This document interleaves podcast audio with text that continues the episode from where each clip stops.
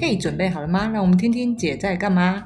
Hello，大家好，我是肖凯丽。今天的节目来宾很特别，来到我们就是要炫耀运动的时间。那我邀请的是一位地方妈妈。地方妈妈听起来很普通，很像我街边随便路都能碰见的地方妈妈。但是呢，今天邀请的地方妈妈却不是大家想象的那样，她身材非常火辣，而且跳脱框架，很符合我的节目的名称“姐就是任性”。所以呢，今天我也来听听她的运动的故事是什么。让我们欢迎 Ali，Hello，Hello，各位任性的姐妹好，Hi。地方妈妈，你那时候取这个名字的时候，是因为已经知道这个的定义，还是说你就是随便取的？因为你也是地方妈妈。对，其实我是随便取的。哦，这个取得非常好，朗朗上口，大家很容易记得哦。现在看你这身材非常火辣，我会知道你真的是因为我们的炫耀社团那时候你贴了一篇文章，里面我的朋友来通知我说：“哎，你知不知道地方妈妈到你的社团贴文？”然后我就说：“哈，地方妈妈。”哪一个地方妈妈？就我以为是那种很红，有一个名字的地方妈妈，结果没想到你就叫地方妈妈。对，我就是地方的妈妈。我们社团要多炫耀就尽管炫耀，所以呢，毫不留情的就是极致的炫耀身材。然后我就说，哇，这个人也太火辣了吧！结果后来发现，其实你一开始不是这样子的，对吧？你是说在健身之前吗？在健身之前，我对你的资料的研读，我发现你以前就真的是我脑中的那种呃身材很一般的路人。这个是呃你结婚之后才变成这样子，还是你其实一直以来都是个有点肉肉的般的女孩？哦，我在结婚之前是工作狂。没有变胖，是结婚之后跟着我老公一起两个人享受美食啊，然后嗯进入生活才会变胖的。那为什么说结婚是坟墓？其中一个就是两个人也许太幸福了，然后又有伴就相约吃美食，身材在结婚之后开始走样，对吗？对啊，生物结构都是这样嘛。过了休偶期之后就开始放纵了。其实你本来不是一个就是容易胖的人，是吗？其实我们家应该都是易胖体质哦。只是我之前重心都在工作上，没有什么时间吃好吃的东西，都是结婚了之后啦，就是我老公带着我到处吃东西。然后你也是那种不忌口的吗？就是还没有真的完全走中以前，你是完全不忌口的？不忌口啊！我走中之后我也不忌口。哦，这么堕落。所以走中之后最严重的是你产后吗？还是什么样的状况？嗯，其实我在生小孩之前就已经变很胖了。我现在看到很多照片啊，就是出去玩的那些照片，其实我都还没有怀孕，但是那时候我已经胖到，我已经胖到六十几公斤有了。你说是捷运站人家会让位说，哎，不好意思，这个位置那种胖。对对对，反而我怀孕的时候大家不让位，因为太自然了。了解。后来让你觉醒的是什么？像正常，你知道我的炫耀运动社团就是进社团，我会希望大家填一个问题哦。然后我收到最多最多大家进来社团的原因，他们就说他们产后变胖，想就是想要减肥下来，真的是无数。我跟你说，可能一百个里面，也许真的有七十个是他进社团，就是因为他结婚后身材变胖，他想要瘦下来，但完全不行。那你会会跟我们分享一下你的这个心路历程？就结婚之后变胖，到底是什么原因激发你那个内心那股火？就说林州嘛，就现在就是要瘦下来，这么狂？对，其实我在嗯、呃、结婚之前，你要说我那时候变胖没有忌口，其实我也会想要变瘦，因为我那时候工作身边都是模特儿啊。然后我出去买买衣服的时候，都不是想说要穿在我的身上，是想要穿在模特的身上。然后久了，我也会想说，那些衣服如果穿在我身上，是不是很好看？所以那时候我也有上健身房，在我年轻的时候。哦，OK，还没有身材毁掉的时候，你也是幻想着自己也能变那样的身材。正在走中的路上，上过健身房，可是那时候越健越惨，因为那时候健身的资源很少，然后我很害怕受伤。然后也耐力也不够，然后我那时候非常的保守，我只敢待在女性专用区。呃，那就是跟一般女生一样啊，大概至少有五六七年前，对不对？在那个时候，有在我还没有生小孩之前。呃，在那个时候，健身房其实我说的，比方说重训区那一区，基本上是没有女生的。对，不敢走过去，不敢走过去。我只敢在女用女性专用区那边，嗯、呃，只有几台跑步机啊，然后踩踩脚踏车啊。我大部分的时间都在蒸汽房跟烤箱里面，就是做那些毫不费力，然后自以为流一缸子汗可以瘦个三五公斤的那种。哦，就是你可以想象的大妈嘛，裸着身体肥胖的身躯，然后在那边甩手啊，然后冒汗呐、啊。哎，那些大妈们可是非常自信的。我在健身房，那些大妈们就毫不掩饰自己身材也是很 OK 的啦。嗯，我那时候也是这样啊。对，我那时候就是这样，我不觉得身体有什么不一样，因为大家都是同款啊。嗯嗯嗯。但是因为你刚刚有提到说你工作的环境关系，其实那个环境激励到你自己，就是觉得哎，我好像可以瘦下来一点，对吗？对，所以我那时候去做了这些运动。然后我以为流汗就会瘦，所以我每次出健身房的时候，我都要买一杯真奶压压惊，因为好累。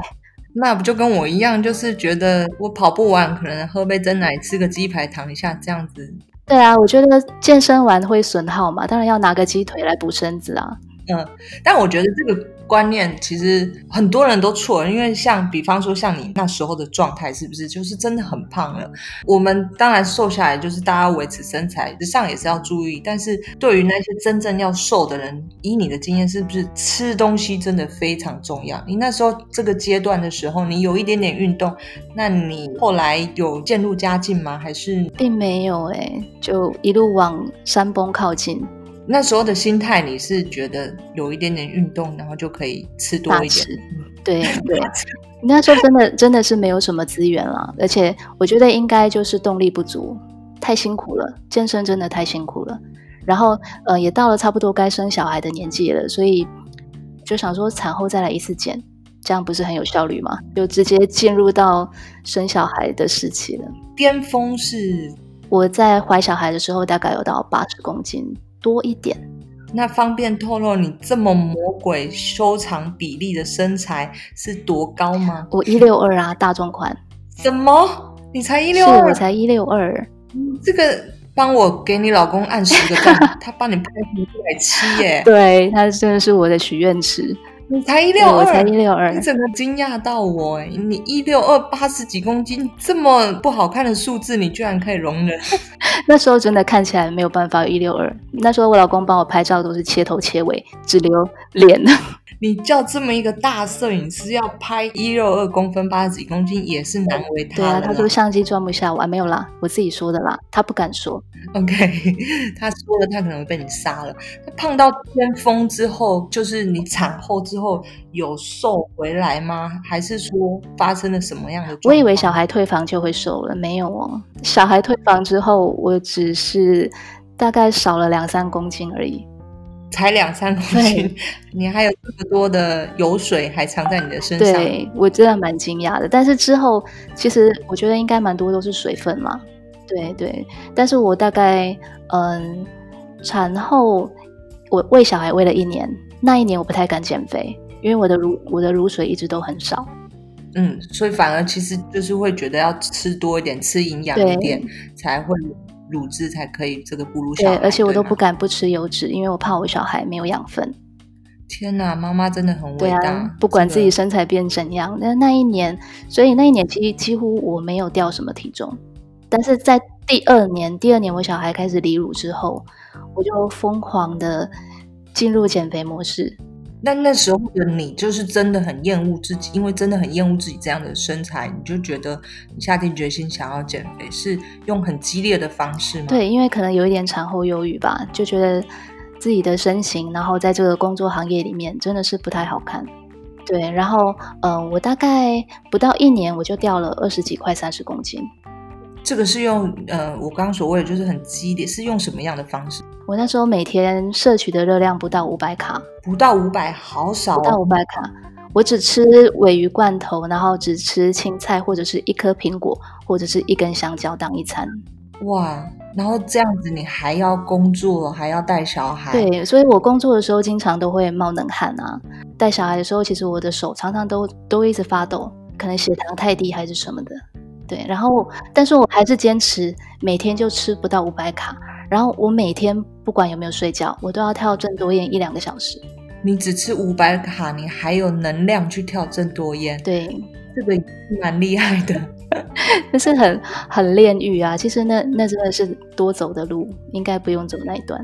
嗯嗯嗯。但是因为你那时候你完全没有寻求专业的建议，或者是上健身房，你就是用自己的方式去瘦，是不是？其实有啦，我就是找方便的事情，然后后悔，因为带小孩真的要学的太多了，我没有时间再去呃研究那些食物热量啊、营养成分啊，我就直接找一个最简单的方法，然后有现成的菜单，我就照着做。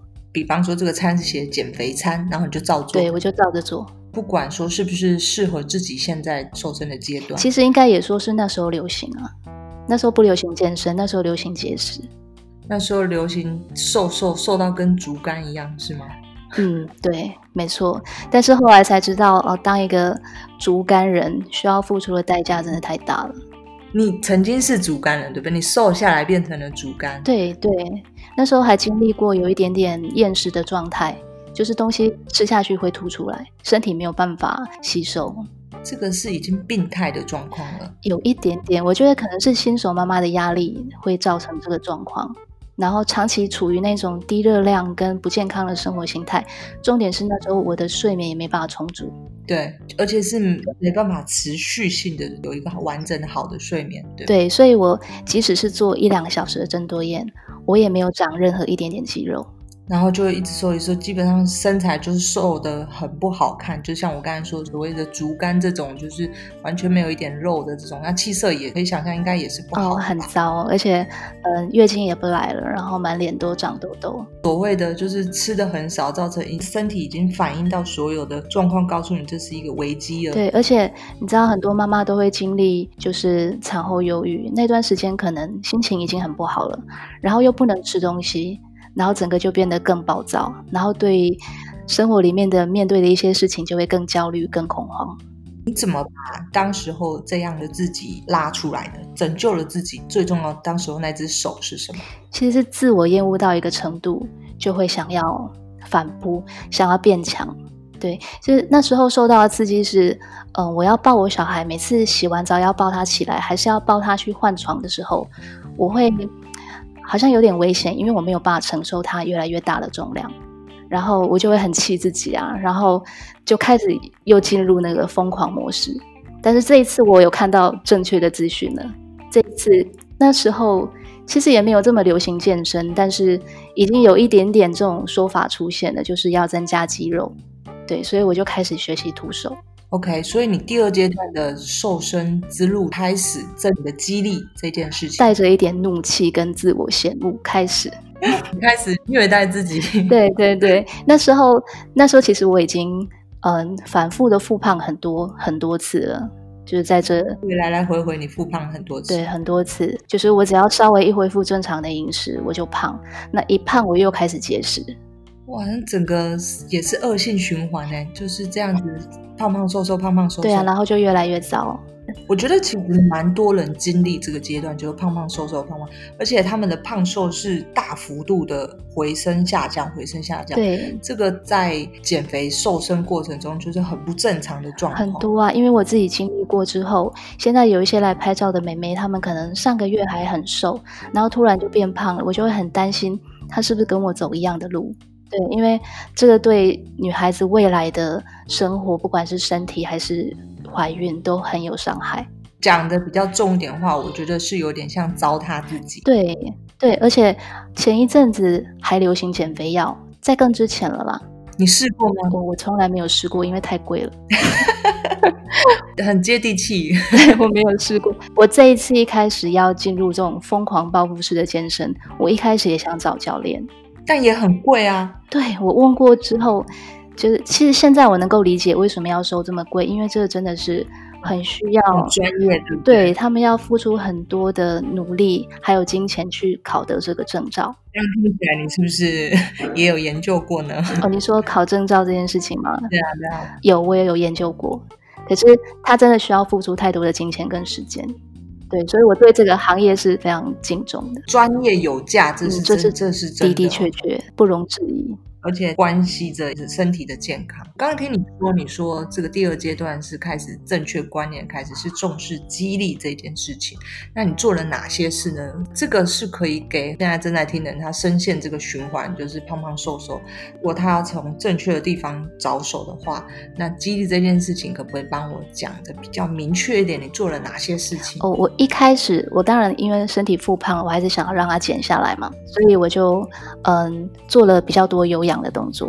然后一开始我还没有这么明确的，因为一开始我可能徒手也做不来，因为关节啊什么的负荷都不好，因为长期在这种胖瘦的循环当中会流失掉很多身体本来该有的，身体本来还不错的体质，在这种反反复复的你在残害它的过程当中，就会变得很不好。诶，我在说什么？这一段都会剪掉。我有点走神。我们去赖夫啊，对，那你激励你就有搭配无氧吗？因为后期其实我当然看到你的影片已经是维持你的身形，或者是你刻意要训练某个部位了。那在刚切入这个肌力这件事情，是你就是增强自己的肌肉量吗？对，一开始我是嗯想要瘦下来的时候，我是用间歇性的跑，就是喜欢的歌单我就一直播，然后就让自己一直跑。我每天都会去跑。大概跑了二十分钟以上，嗯，其实这瘦的蛮快的。如果说你在饮食当中没有太多犯规的食物的话，基本上每天有氧半个小时，在很短的时间之内就能够看到效果。哇塞，这个这件事情应该会给很多人很大的激励。不要多，每天半小时。嗯，很多人问我说：“哦，运动就是一开始很有热忱，就说好，我现在要减肥，所以我要开始运动。所以可能前三天、前一个礼拜很有热忱。嗯，然后我实在听过太多人跟我说，就是很有热忱的想要减肥，但最后都放弃。于是后来我就对这些朋友，就是我听到的时候，我就对他们说。”呃，没关系，你先坚持一天，嗯，三十分钟运动，你先坚持三个月给我看看。嗯，三个月很难呢、啊。如果觉得很痛苦的事情是没有办法长久的。对啊，所以你看，其实你刚开始瘦下来，你只是花每天二三十分钟的运动，对，你那时候就体重掉的非常明显了。嗯、哦，我那时候体重掉的很明显。我能够度过这个二三十分钟，其实持续的有氧是很痛苦的。我我需要很多很多大量能够让我保持冲劲的歌单。这个是让你不会觉得有氧运动很无聊的很重要的因素。对，很重要的因素就是音乐。你是不是那种？因为我是一个如果没有戴耳机的话，我如果今天去跑步没有携带到耳机，我就会觉得不行，我跑不下去。不行，我要靠着节拍驱动我的腿肌。对，你也是这种人吗？对，就是耳朵一定要听东西，对，没有办法空跑，而且越传要越大声。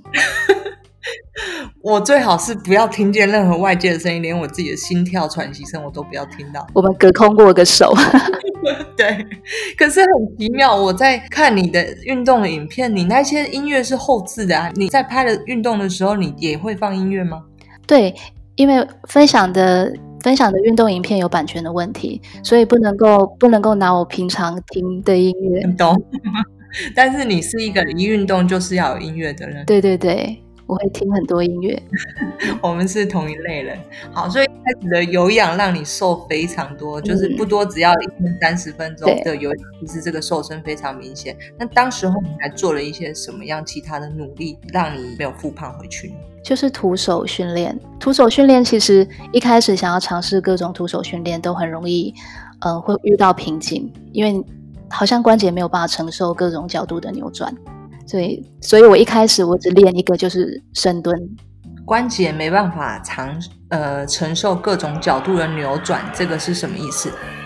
呃，就是我那时候想要学各种不同角度的徒手啊，因为现在 IG 随便滑都很多嘛。哦，OK，嗯，对。然后我只要我只要一样画葫芦，隔天我可能膝盖啊还是哪里就会开始痛。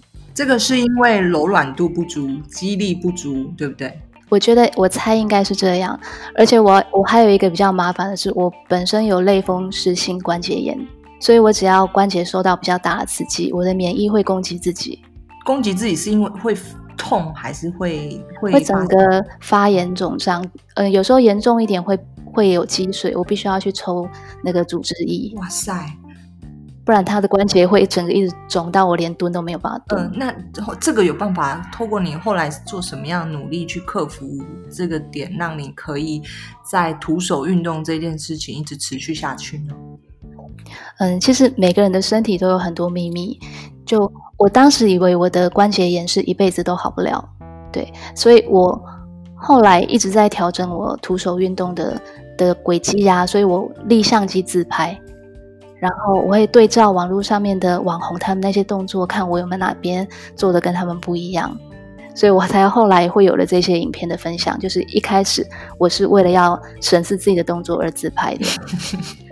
就是不是要炫耀，是要检视自己的动作正不正确。对对对，所以那时候我老公没有没有这么多奇特视角，都是我自己在自拍。我觉得这个很重要，因为当你没有教练的时候，的确是你完全不知道自己的动作正不正确。嗯，你可能今天在做的时候，也许动作错了，你自己不知道。但这个动作错，一开始错，可能一次两次没有问题，可是后来如果一直持续错，真的是会伤到身体的。对，很怕造成永久性的损伤。我那时候也会有这方面的疑虑，所以我非常非常想要去找教练。但是，一个妈妈要离开家到健身房这一段路要跨出去，真的是很多障碍。这个我也听过太多的妈妈跟我们说，就是妈妈最大需要克服的问题，就是他们没有办法离开小孩去健身房。所以就像你说的，在家徒手运动对他们来说是一个能够接受的运动方式。所以你那时候也是因为这个原因，然后开始朝徒手运动。对，这是没有办法的选择。都是像现在影片看到这样子，你可能瑜伽啊，或者是呃肌耐力，都是在家里运动，对不对？对我，我最从最一开始，如果有回溯我之前的文章的话，我一开始就是从每天深蹲一百下，这个很简单的动作开始。深蹲一百下也不是很简单哎。哦，一开始觉得很疯狂，但是真的下去执行了之后，我一开始以为深蹲一百下是每天标准深蹲一百下，一开始觉得我应该做不了，但是连续做一个礼拜之后，我发现也没这么困难。连续做一个礼拜，你就可以真的一百下，你都不会觉得太累太想。一开始十二下就很就很想要哭天抢地了。对啊，你的腿跟抖的跟什么一样。对啊，可是一天加大概五下十下，其实其实我们的腿，我们觉得女生的身体很很神奇，就是腿可以承受比自己想象中更大的力量。然后就是开始慢慢慢慢加上去。对，等我加到一百下之后，我觉得每天深蹲一百下只会喘而已，我根本中间也不用停下来了，只会喘跟酸而已。但后来就是你做单一，一直瘦下来之后，呃，你有去研究其他特别锻炼哪一些部位需要什么样的动作吗？大家讨论最热烈的莫过于臀部、尾椎、翘臀、尾椎、尊臀，怎么能够练到这么翘？这个是跟我们大家保证，你没有去偷打药之类的吼。我无法想象可以打药，因为屁股每天都要做啊。是可以整的，因为我有一个医美的朋友，嗯，我就跟他说，因为我，我自己也很喜欢西方人的身材，那西方人身材就是蜜桃臀嘛，所以、嗯、我们就很喜欢就是看这些照片，觉得哇，这个身材太美了。他就跟我说，这个外国很多都是整形整出来的。嗯、我说天哪，臀部也可以整？他说当然可以，所以我才会问你说，你确定吼，你的臀部不是 整出来的？我无法想象可以可以植入东西耶。胸部我还可以想象，因为胸部胸部我们只是挂在前面，我们不需要去负重。以前你是扁屁股吗？呃，我没有去注意到，以前我是因为我我自己我真的以前不太喜欢看自己。我可以理解，但是我老公有跟我说，我以前的屁股是凹的，太瘦了，瘦的很不健康的那时候。对对对，就是可能像男生的屁股。我那时候对，其实练屁股不是我我的初衷，不是我自己的选择，只是我在健身的过程当中，我的手没有办法接受我像屁股这样子的操练。什么意思？就是呃，我也想要去练我的上臂、嗯、我的手跟我的肩膀。对。可是呃，因为那时候我照顾小孩长久下来，我有妈妈手。就稍微，我只要撑地板，还是稍微拿一点重量，我的手腕就开始发炎了。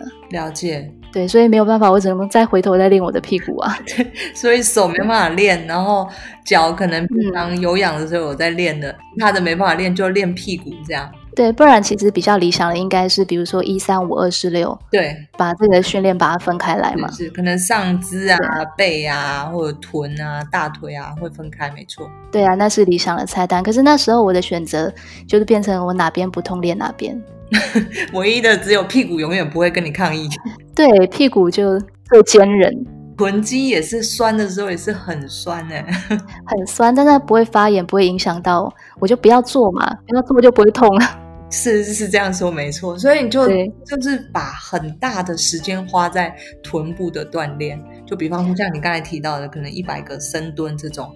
对吗？对对，练的是是非常有感的哎，你完全现在翘臀，在我看来你是瘦非常好看的身形哦。然后这是过奖了，不知道你现在的身形是真的单纯透过运动去改变，因为我知道，当然运动的人，你走在路上，运动的人身形是可以看得出来的，有线条的，但是你可能比运动的人，比方说你站得更挺。就是在在画面上来看来啦，这个是你有特别去注意你的姿势，还是说你就是自然而然练完身材你就觉得嗯，这这是你想要身材？你有去朝某方面，比方说哪个 model 就一直在学习吗？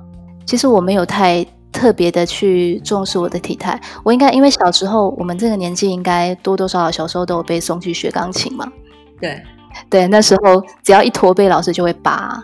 就会打，所以其实我从小时候我就是一直都会习惯抬头挺胸，对。但是在我老公的镜头前面，他当然会呃会有一些美姿美仪的要求，嗯，毕竟你老公也是拍就是很专业的照片，当然他们知道其实模特拍出来的那些照片根本是不符合人体工学的照片，对，那的确是蛮累人的。你原本本身就已经注重你的体态，你从小就是蛮注重的。当然，运动的关系，因为身材比较好嘛，就显得自信。我觉得这个自信是可以感受到的。再来是你说你在老公的镜头下，他当然会纠正你一些姿势。这个这个健身有影响哦。我虽然知道自己站立的时候要抬头挺胸，但是当我以前全身肌肉都没有力量的时候，站着耻骨就会往前推了，因为腹部会很酸啊，站久了屁股也会很酸，所以我根本根本没有办法保持良好的体态。那有了力量，有了体力之后，肌力你就可以去。对，我可以，我可以就是拍照站全程，我都觉得哎还可以哦。对，以前以前只要挺个一两分钟，我就觉得你有完没完啊，我太累了。哎，你会发现，就是一般在没有运动的人，其实他们身体自然而然就会想要去朝着自己身体最舒适的，比方说驼背，比方说坐他就不站，因为站着毕竟也是耗体力嘛。对，因为坐太久了，就是臀肌都已经嗯失忆了。对，他不想要帮你助力了嘛，就是臀肌它就会退化。那所以当然你可能走路就走不大步啊。了解，真的，这是真的。你可能连走路都开始偷懒了，就是开始迈步迈小一点。对对对。可是你这么努力的运动，你会影响你老公也很努力的运动吗？会啊，会啊。我觉得这个是一个呃一个磁场吧，就是就是当我有在努力，然后我觉得我的身体变好了，身边的人多多少少也会觉得想要一起跟进这样。最身边的枕边人影响他运动，其实也是蛮好的，因为。我们社团是女性社团，女性运动社团嘛，那里面的人感觉，通常另一半老公们呢，都是坐在沙发，挺着一个大肚子，都不跟着运动的。男生其实他们有一个天生比较好，我不知道这个年代怎么样，但是我们那个年代男生是要去当兵的，嗯嗯，所以进入到婚姻之后，他们基本上都有本身该有的肌力，本身该有的耐力，都比女生好。对，所以我们一样是像。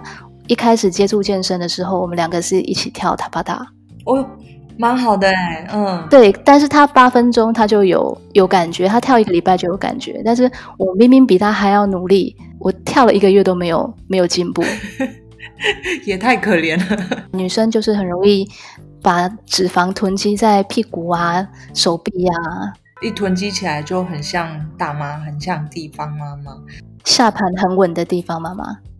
我觉得体态这件事情，毕竟就是女生还是很希望自己呈现出来是好看的，但是很多女生比男生容易怠惰，她们需要陪伴。为什么我会成立这个社团？我觉得女生其实看到别人的努力，或者是看到别人美丽的照片，对自己都会有一种警惕或激励效果，说我也想要变成那样。千万不要觉得，哎，自己运动好像就是自己爽而已，就无形当中其实会给别人带来很大的帮助，这是我这样觉得啦。就那时候你发文的时候，其实看完之后，我自己心有戚戚焉，就觉得嗯，这个人跟我一样有共同的理念，希望透过呃自己运动这件事情，也是能够影响更多的女生。对啊，对，我觉得这个非常重要，尤其是像我们这种，嗯、呃，大部分都在家里面一个人默默承受这些酸痛的妈妈们。对对。真的要有伴的感觉。嗯，以前以前我在第一次上健身房的时候，有一些姐妹她，我们会互相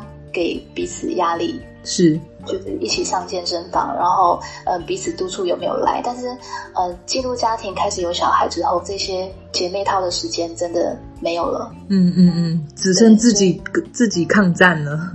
对，所以我们在夜深人静的时候可以花花社团啊，嗯，这个真的是给我们蛮大的力量。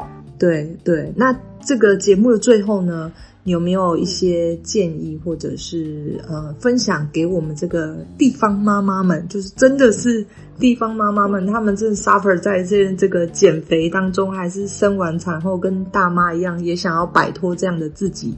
你有没有一些鼓励的话想对这些人说呢？呃，我想妈妈们应该最煎熬的就是分配工作跟运动的时间嘛。嗯嗯。是不是这样？我有没有猜对？对，应该是时间。嗯，对。但是他们说时间像乳沟一样可以挤，嗯，但是我觉得 像我的逻辑跟胸部一样都很贫瘠啊。嗯，时间管理就是用交换的，就是你可能必须要舍弃一些想做的事情，嗯，然后把它换成该做的、对自己真正好的事情。嗯嗯嗯嗯，非常好。嗯，就是一直坚持下去。对，坚持是最重要的，就是不要轻易的放弃。就。给自己一个挑战嘛，毕竟人生当中很少挑战是挑战坚持这件事情。我后来发现，坚持其实是最难的。先不论这个任务是难度多高，光坚持这件事情其实就很难达到了。对，那我觉得在运动这条路上，其实最难的其就是坚持。对啊，所以我们会需要社团的力量，嗯，就是可能适时的炫耀，然后嗯，看别人炫耀。然后觉得，哎，大家都还在努力，我怎么可以停下来？没错，好，谢谢你今天跟我们的分享。如果大家觉得这期节目不错，也分享给你其他朋友，或者是他们正在啊，我就要努力减肥，可是就常常放弃的你周遭的朋友，觉得 OK，蛮喜欢这集节目的话，也帮我留下五星评论。我是肖凯丽，谢谢今天地方妈妈，呃，健身日记艾丽来跟我们分享她运动的历程，谢谢大家，艾丽，我们下次见喽，拜拜。谢谢，拜拜。